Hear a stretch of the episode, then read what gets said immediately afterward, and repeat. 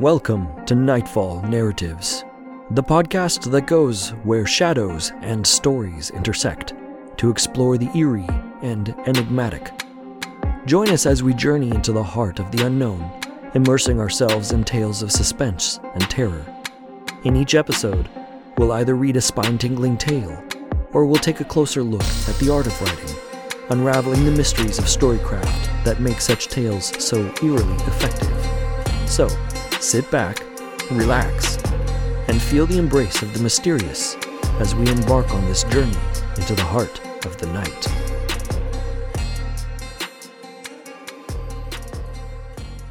Hello, and welcome to another episode of Nightfall Narratives. I'm your Nightfall narrator, R. Douglas Patton. In this episode, we'll read another classic tale of terror, The Highwayman by Lord Dunsany, be sure to stick around for the follow up episode as we'll discuss the Jungian psychological concept of the animus or the anima, and how Lord Dunsany used it in this tale to express the dark side of the moon of a character's personality. We'll also talk further about how you can employ the Jungian archetype of the animus or anima in your own storycraft and influence your readers. So, without any further fanfare, Nightfall Narratives presents The Highwayman by Lord Dunsany.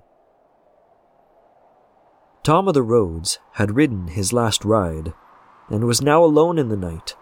From where he was, a man might see the white recumbent sheep, and the black outline of the lonely downs, and the grey line of the farther and lonelier downs beyond them.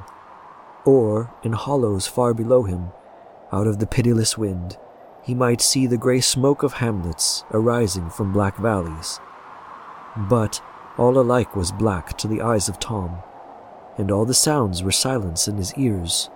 Only his soul struggled to slip from the iron chains and to pass southwards into paradise.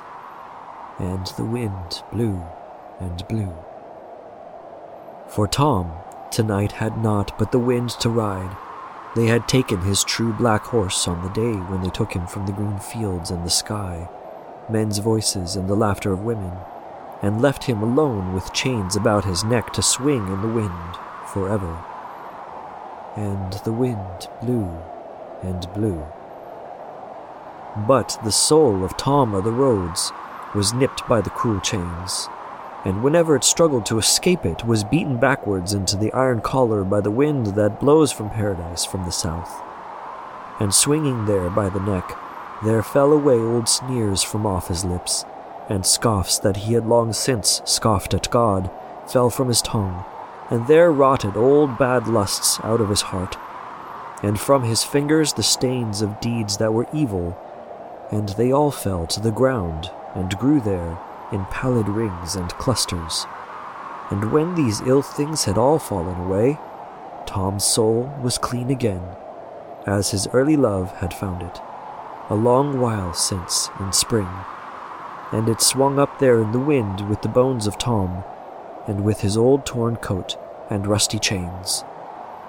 And the wind blew and blew. And ever and anon the souls of the sepultured, coming from consecrated acres, would go by beating up wind to paradise past the gallows tree, and past the soul of Tom that might not go free. Night after night, Tom watched the sheep upon the downs with empty hollow sockets, till his dead hair grew and covered his poor dead face, and hid the shame of it from the sheep, and the wind blew and blew. Sometimes, on gusts of the wind, came someone's tears, and beat and beat against the iron chains, but could not rust them through. And the wind blew and blew and every evening all the thoughts that Tom had ever uttered came flocking in from doing their work in the world, and the work that might not cease, and sat along the gallows branches and chirruped to the soul of Tom, the soul that might not go free. All the thoughts that he had ever uttered, and the evil thoughts rebuked the soul that bore them because they might not die. And all those that he had uttered the most furtively chirruped the loudest and the shrillest in the branches all the night. and all the thoughts that Tom had ever thought about himself now pointed at the wet bones and mocked at the old torn coat. But the thoughts that he had had of others were the only companions that his soul had to soothe it in the night as it swung to and fro. And they twittered to the soul and cheered the poor dumb thing that could have dreams no more, till there came a murderous thought and drove them all away. And the wind blew and blew. Paul, Archbishop of Valois and Valence, lay in his white sepulchre of marble facing full to the southwards towards paradise. And over his tomb was sepultured the cross of Christ, that his soul might have repose.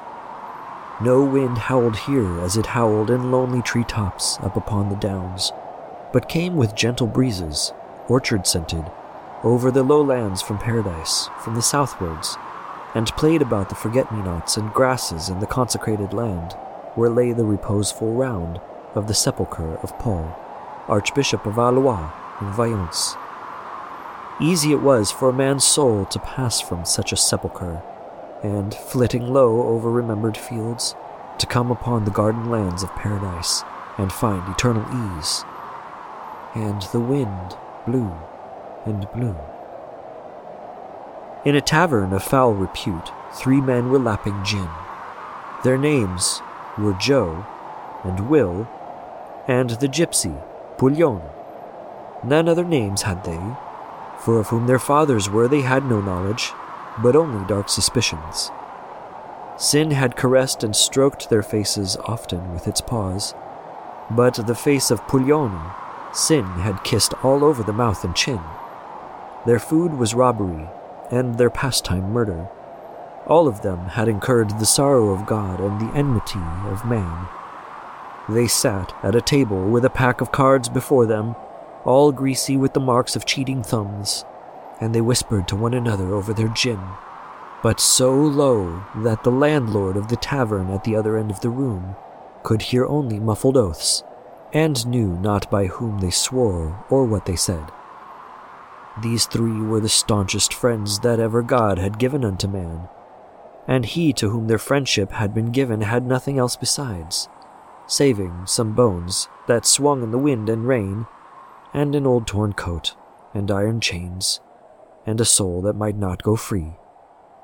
But, as the night wore on, the three friends left their gin and stole away, and crept down to that graveyard where rested in his sepulchre Paul, Archbishop of Valois and Valence.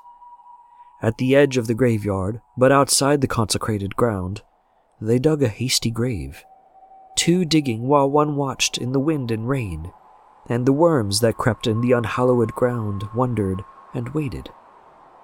And the terrible hour of midnight came upon them with its fears, and found them still beside the place of tombs.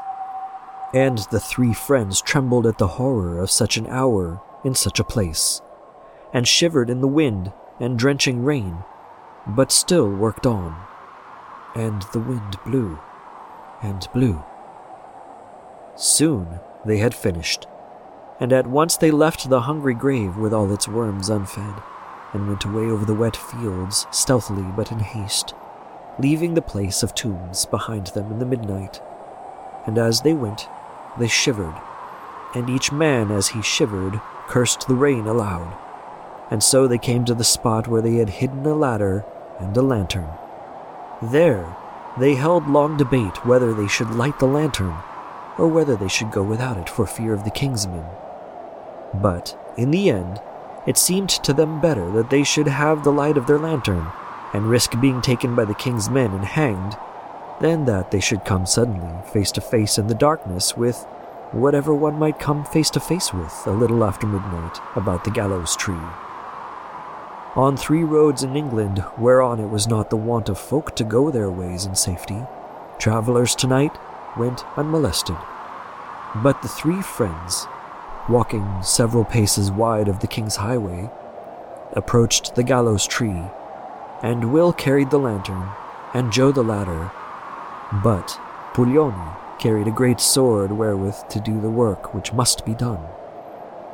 When they came close, they saw how bad was the case with Tom, for little remained of that fine figure of a man, and nothing at all of his great resolute spirit. Only, as they came, they thought they heard a whimpering cry, like the sound of a thing that was caged and unfree.